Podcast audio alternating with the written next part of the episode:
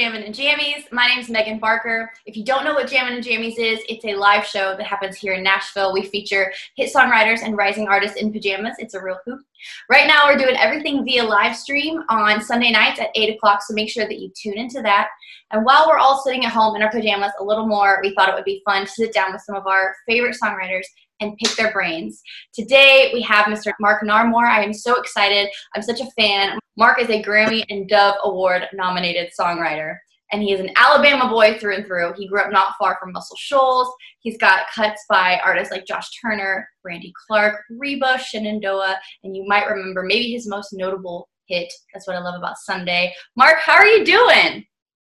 Just really good on a Monday morning. Just blessed, and uh, man, the weather's looking really pretty, and it seems like the vibe of, of everybody is lightening up little by little. I mean, we're, we're all getting a few more smiles as we go along, right?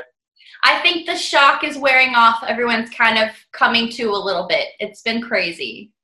You're right. It's good to, to smile a little bit more and to see that. It's exciting to see people getting a little bit more um, you know, uh, like I say, just a smile, just having fun a little bit.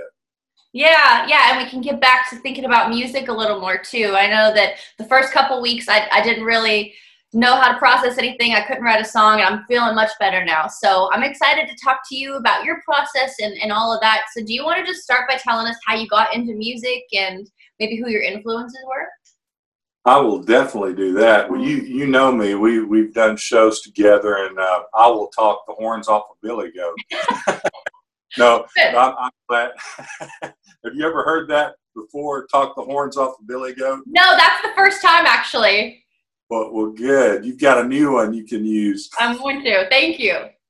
My, you know, when I was about five or six years old, my mom had a piano uh, stored at our home from like an aunt who was remodeling.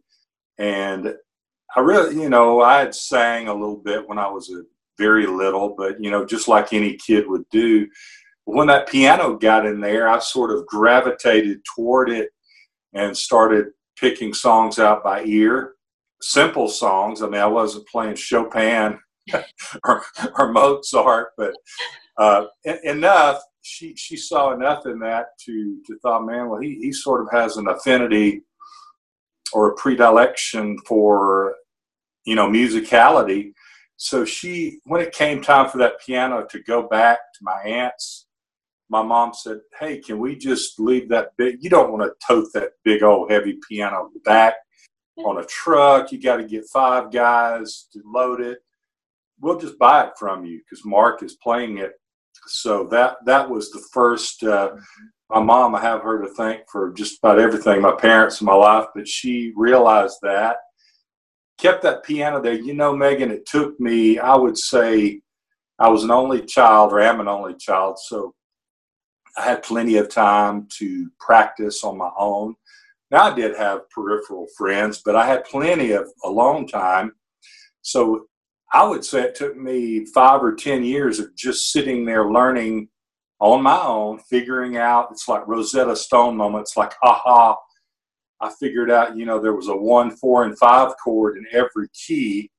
Now, first I figured out there were different keys, like there was the key of A flat, there was the key of G. Nobody told me that. I sort of figured that out. And, oh. and then I figured out, well, there's a one, one, four, five in every key, and I figured out how to play them. You know, on the piano, they're they're all played mm-hmm. differently. So in the midst of all that, my mom tried to give me piano lessons, and that that really the teachers were really sweet, but it didn't work because I'd already learned how to mimic and play by ear enough. When they would play a simple song, I would sort of pretend to read, read the music, and play it by ear because that's just what a uh, eight year old kid's going to do, you know. And they would figure it out. And they would bust me, and they were like, "Oh, Miss Narmore, we can't take your money anymore. He is."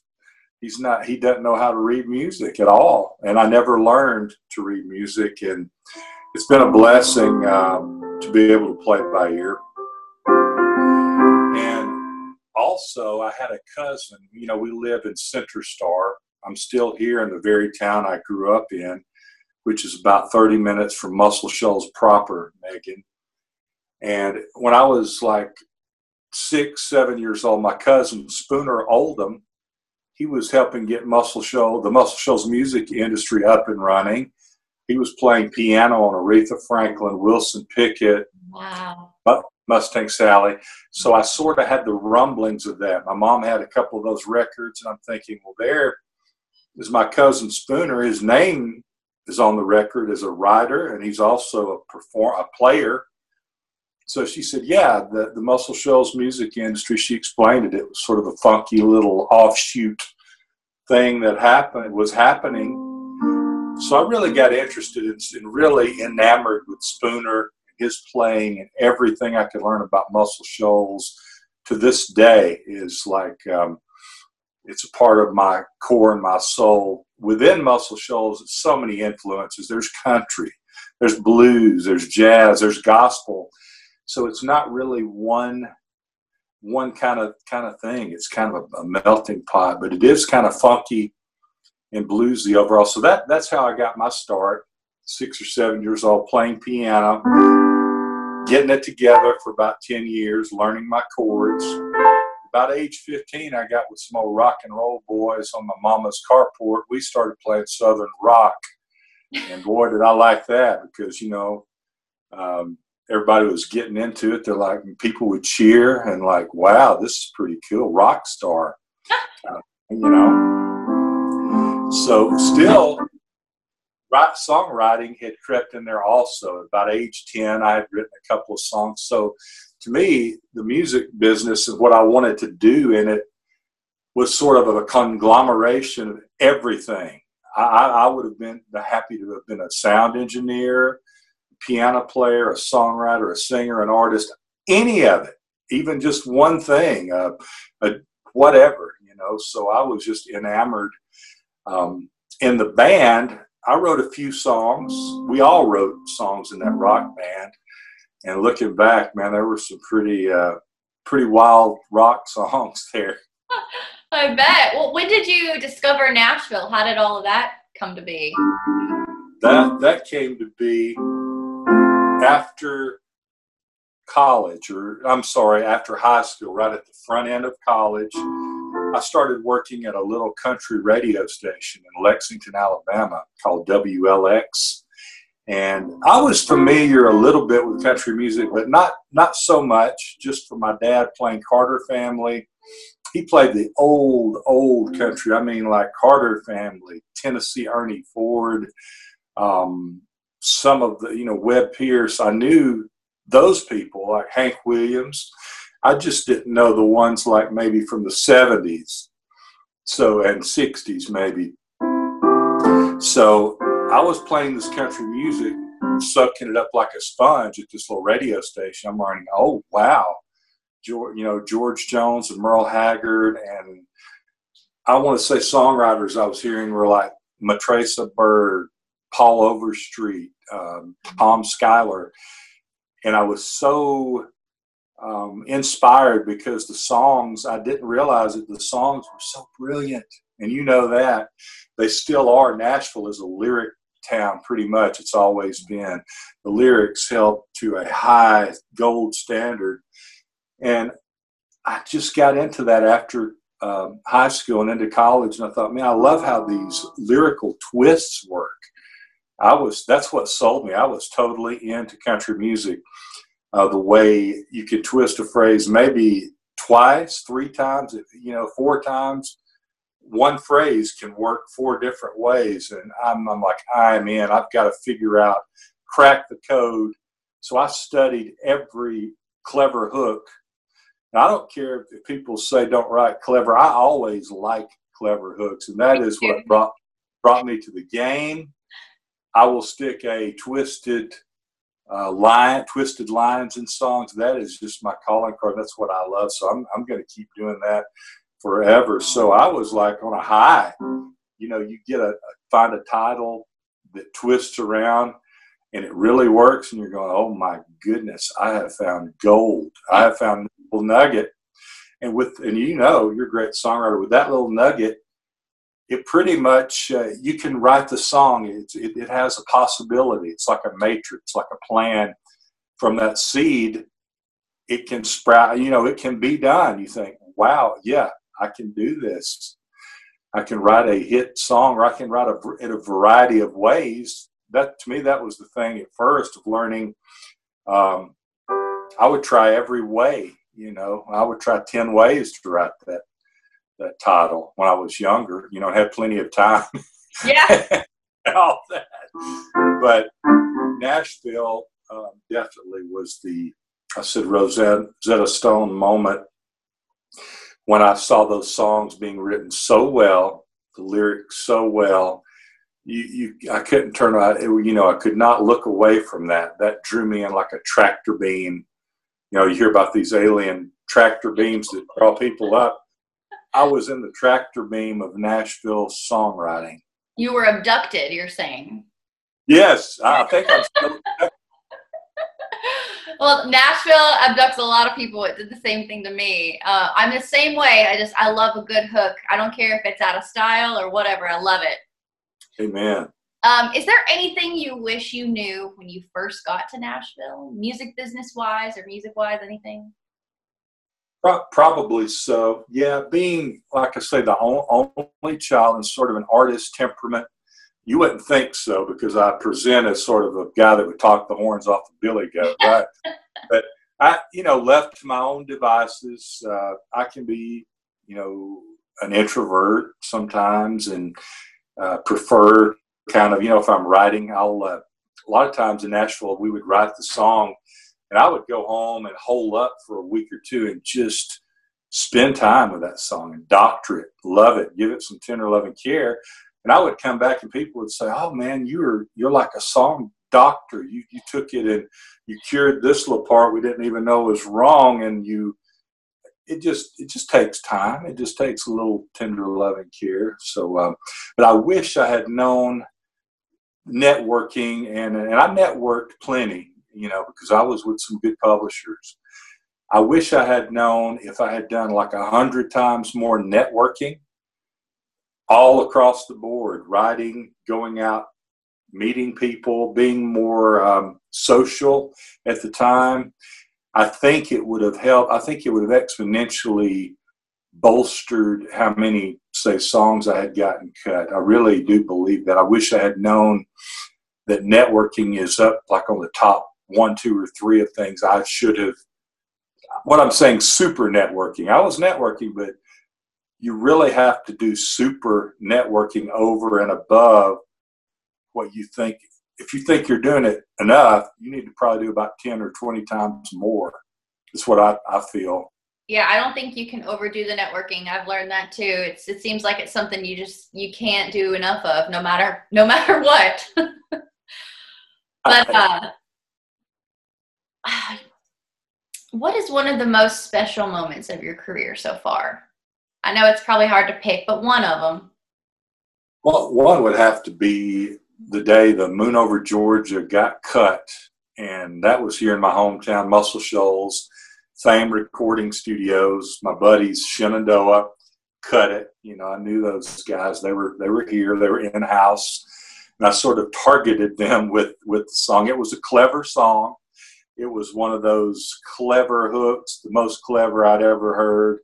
And it took me six months of, to write it. I had a stack, Megan, of legal pads about this high on the one song. And I would, you know, write a whole day and I would trash that. You know, I hate that.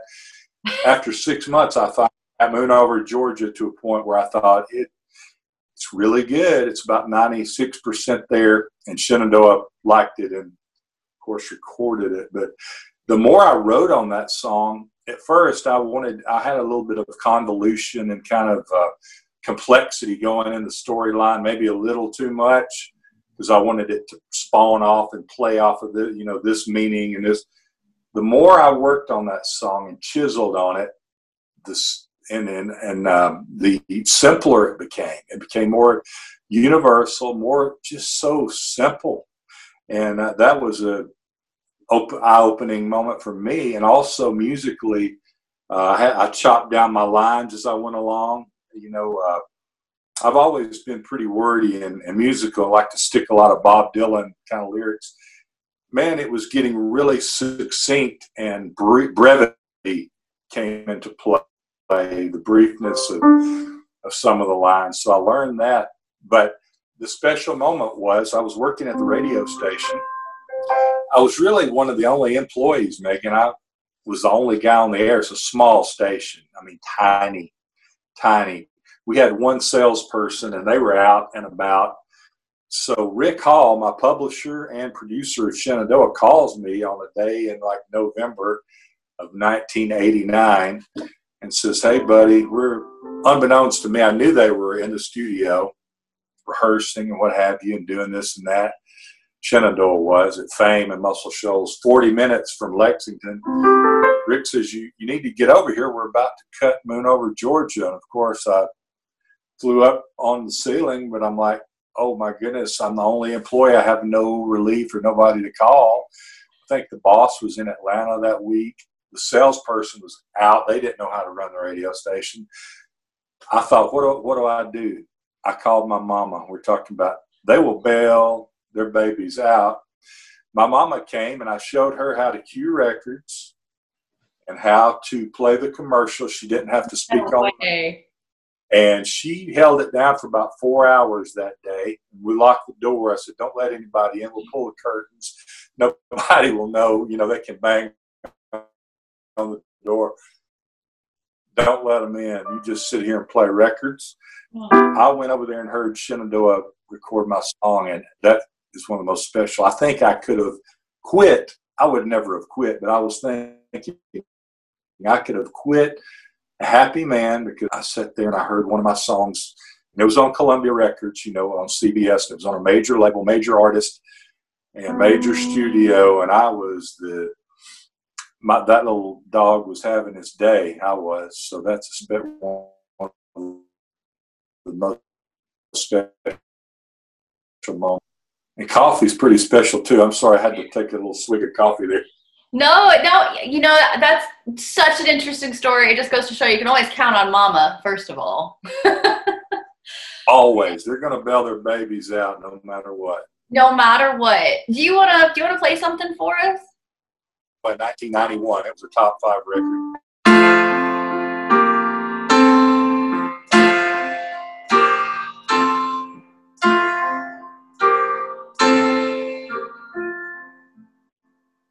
He owns a big estate.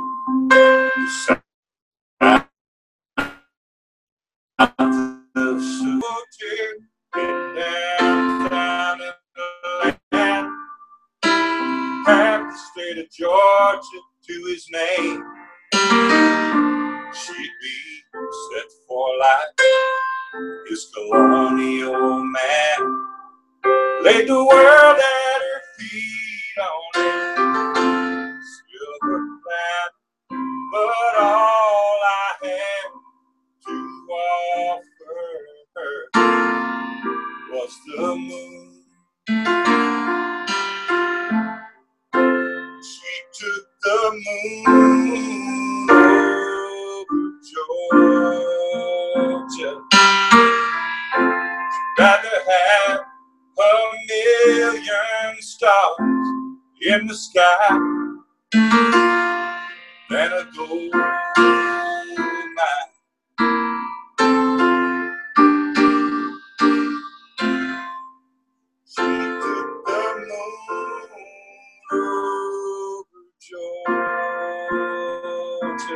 when it came down his world oh or mine. She took the moon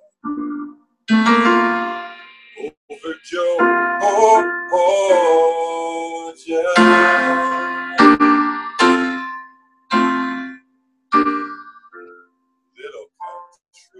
House need of expansion. It's a far cry from South Georgia mansion. We got our own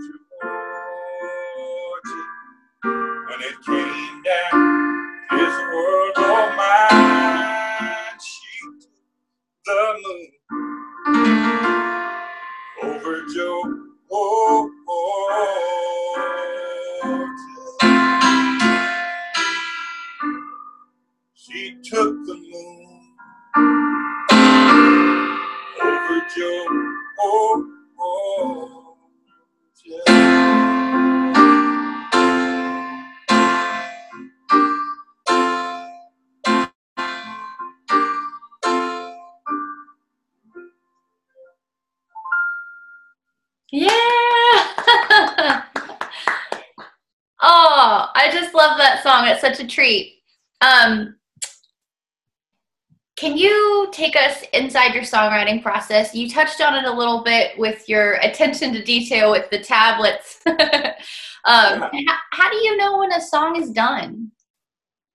That's a good, really good question. I think we all uh, go through that, all of us songwriters, all through our lives. You know, I don't know if they're ever, ever done because I've even heard songs on the radio, maybe that I've written. I'm thinking, well, I could have probably shifted that line. I, I think, I think we just have to find a good. I do. I think I have to find a good stopping point. Maybe where I think, okay, we're 97 percent great, good, 98%, 95, maybe somewhere up in, in that percentile where it will pass through all the hoops.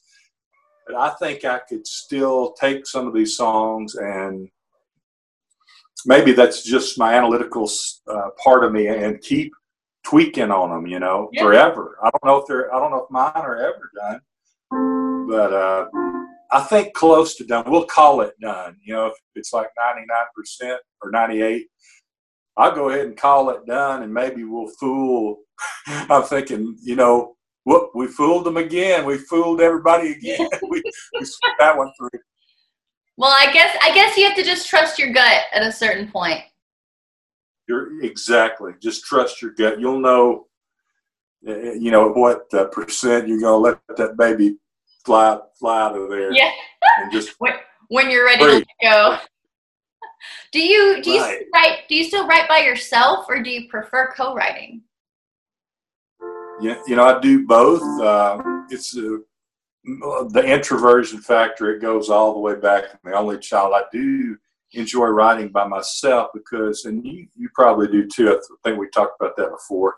You like to do both. Um, when you write by yourself, it's unequivocally you write it your way, and that's sort of your soul, your artistry, and no, nothing else enters into that. It's all you. I, I like that. I like that's fun, but also I love the camaraderie and the, I won't say competition, but the volleying where you get the ball going and where the, the word play and the thing starts spinning. It's spinning really fast in a co-write sometimes.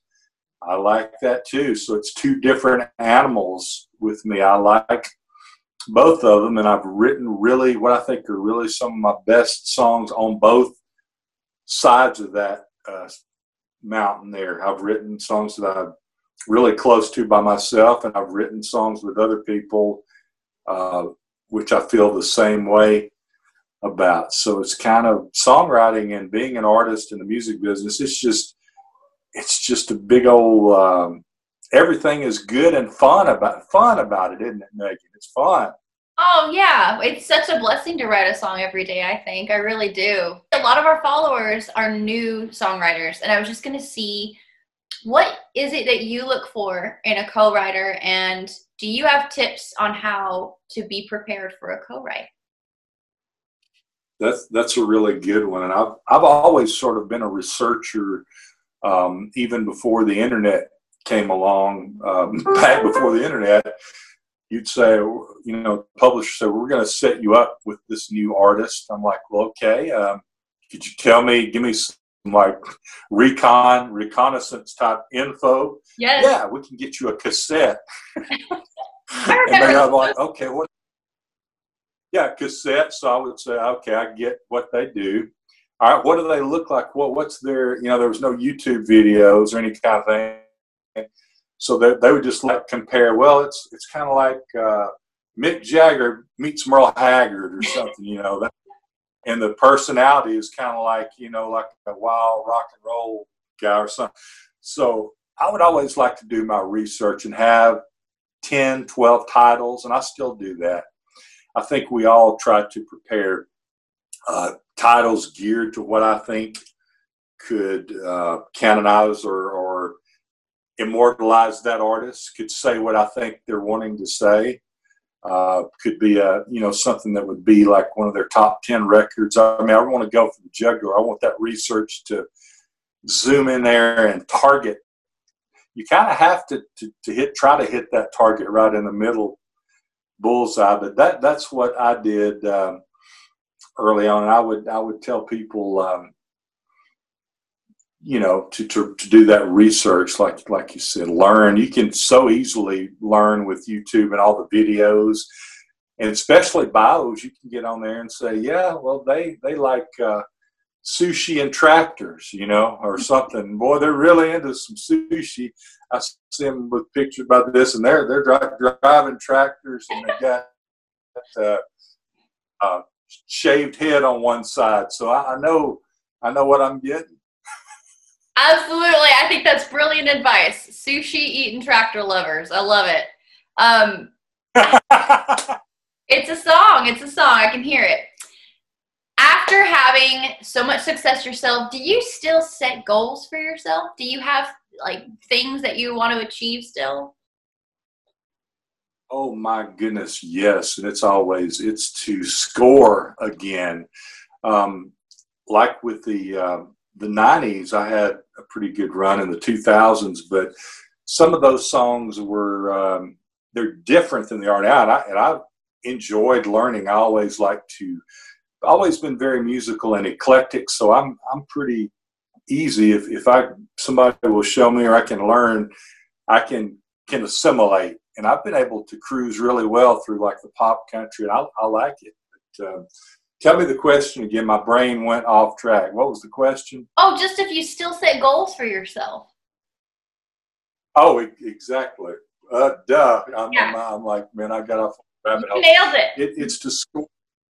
It, the, the, it's to score again, to have another hit, to have a big cut on one of the the young current uh, artists that are they're rocking out there right now. Um, it's a little harder than it was back in the day when I was get, getting a few more cuts in the 2000s and the you know uh, 20 early 2010s.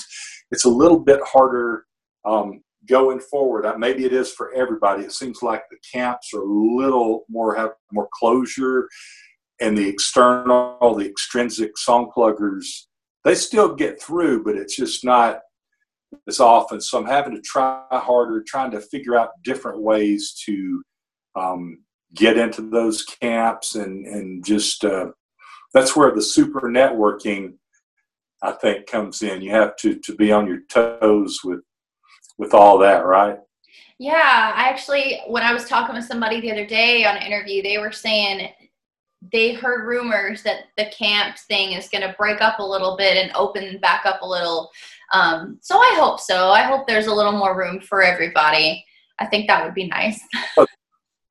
That would be, and things always change, and you're right. And I think that would be heavenly if it did open up and there were more opportunities for a whole, because there's so much, so many great songwriters across the world, but in the locus of Nashville, Tennessee, the, and musicians and songwriters, producers, the talent level, it's un, uh, it's unmatched. and it probably always will be. I agree. I think the best of the best flock to Nashville. So it's going to be a saturated market no matter what. But that's a good problem to have, really. There's just so much talent. That's good. All right. Yes, indeed. Um, I have a few random quarantine questions for you just to lighten things up. Yeah, sure. All right, since it's pajamas, we're thinking breakfast food. So I was wondering if you prefer pancakes or French toast. Uh, definitely pancakes, man. Pancakes, big okay. stack. And you are a Southern boy, so do you prefer breakfast for breakfast or breakfast for dinner? You know, Southern boy, but I, I like that breakfast for breakfast. You know, uh, I do.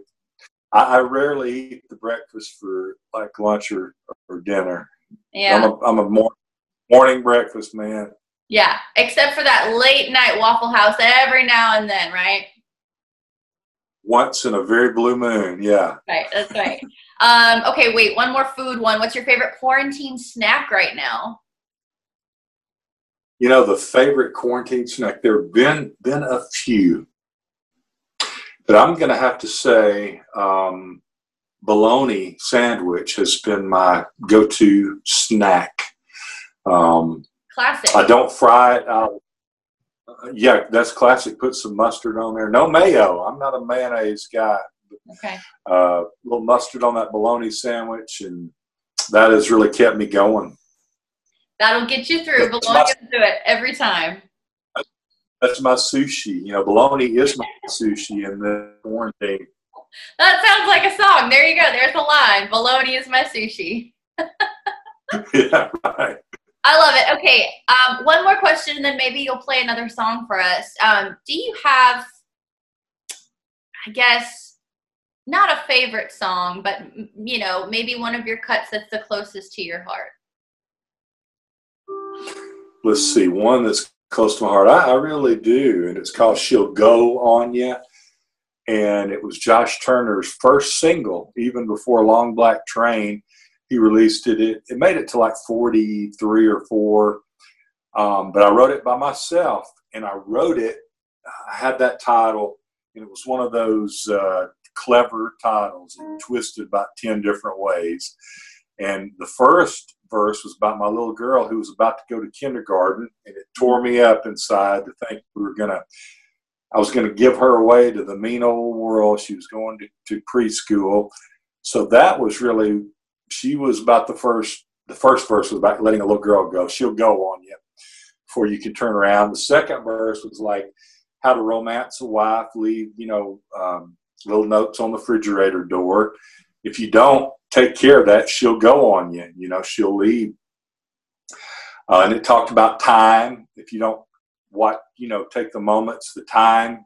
She she'll go on you. Time will go on you. Then it was about mom, and my mom passed away a few years ago. But uh, it was about the mother in the third verse that she'll she'll go on you. You know, and you better. Uh, it was like a tutorial, I guess, of how to. What I thought was a good way to treat women uh, in your the important women in your life. So that that's a special song, and I wish it's got so many lyrics, and I don't have the lyrics on me out here in my office. Uh, I'm afraid I would mess it up. I'll have to do it on a. I'll do it on one of your jamming and jammies back in Nashville in the fall or winter. That sounds good. That's just brilliant idea. Thanks for sharing. Yeah, but I will I'll be glad to play another one for you. Or what? Uh, if you like. Anything you want. Anything you want. Okay, I'll do this one here. You, since you mentioned it earlier, I wrote this song with Adam Dorsey, who's from California, from Los Angeles. We started this at a Chinese buffet in Franklin, believe it or not. And it's one of those songs we're talking about volleying stuff back and forth it was one of those three rhymers. What I love, like almost like a rap. What I love about Sunday, da da da, in a Hyundai, da da da, down a one way. I mean, it was like those three three rhymes in a row were fun to play with. So we were just tossing all kind of stuff out. The song really wrote itself really easily. We wrote it that afternoon.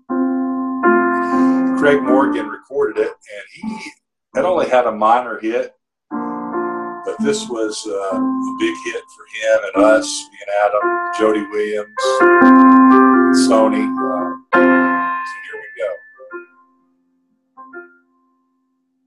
In his Sunday best, usually up to his chest in all the grease. There's a Martin's walking in with that mean little freckle faced kid broke a window last week.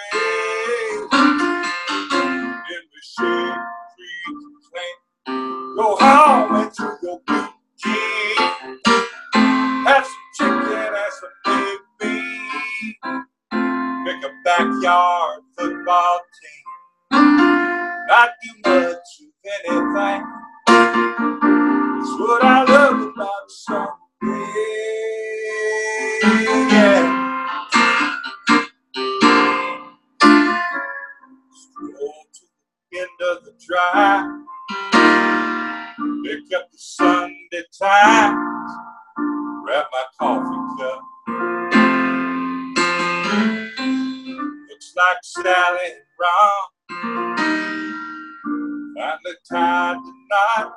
Well, you know it's about time. It's 35 cents off of the ground, round, baby. Cut the coupon out. It's what I love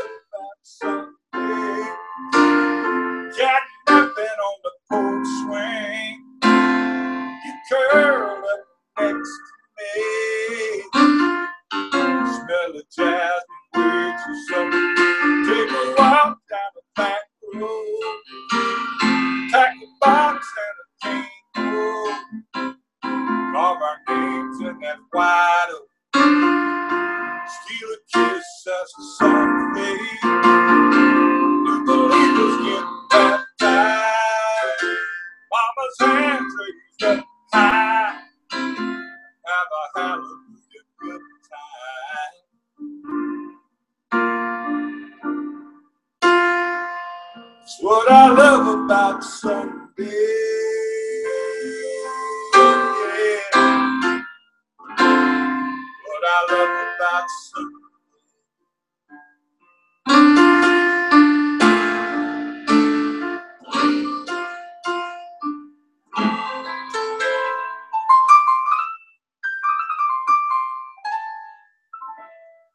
Yeah! Thank you. Oh, I just love that song so much. Thank you so much for being here and talking with us. Great, Megan, as always. And I look forward to, I'm going to, you know, don a pair of pajamas again. I promise you in the fall or winter when we get back to doing those jamming and jammies again. That's fun. Absolutely. I can't wait. And I appreciate your time. I hope you stay well. And we'll see you soon. Dude. It won't be long. Amen. You too, Megan. It's been a, a blast and joy. Thank you so much. We'll see you later. All right. Bye bye.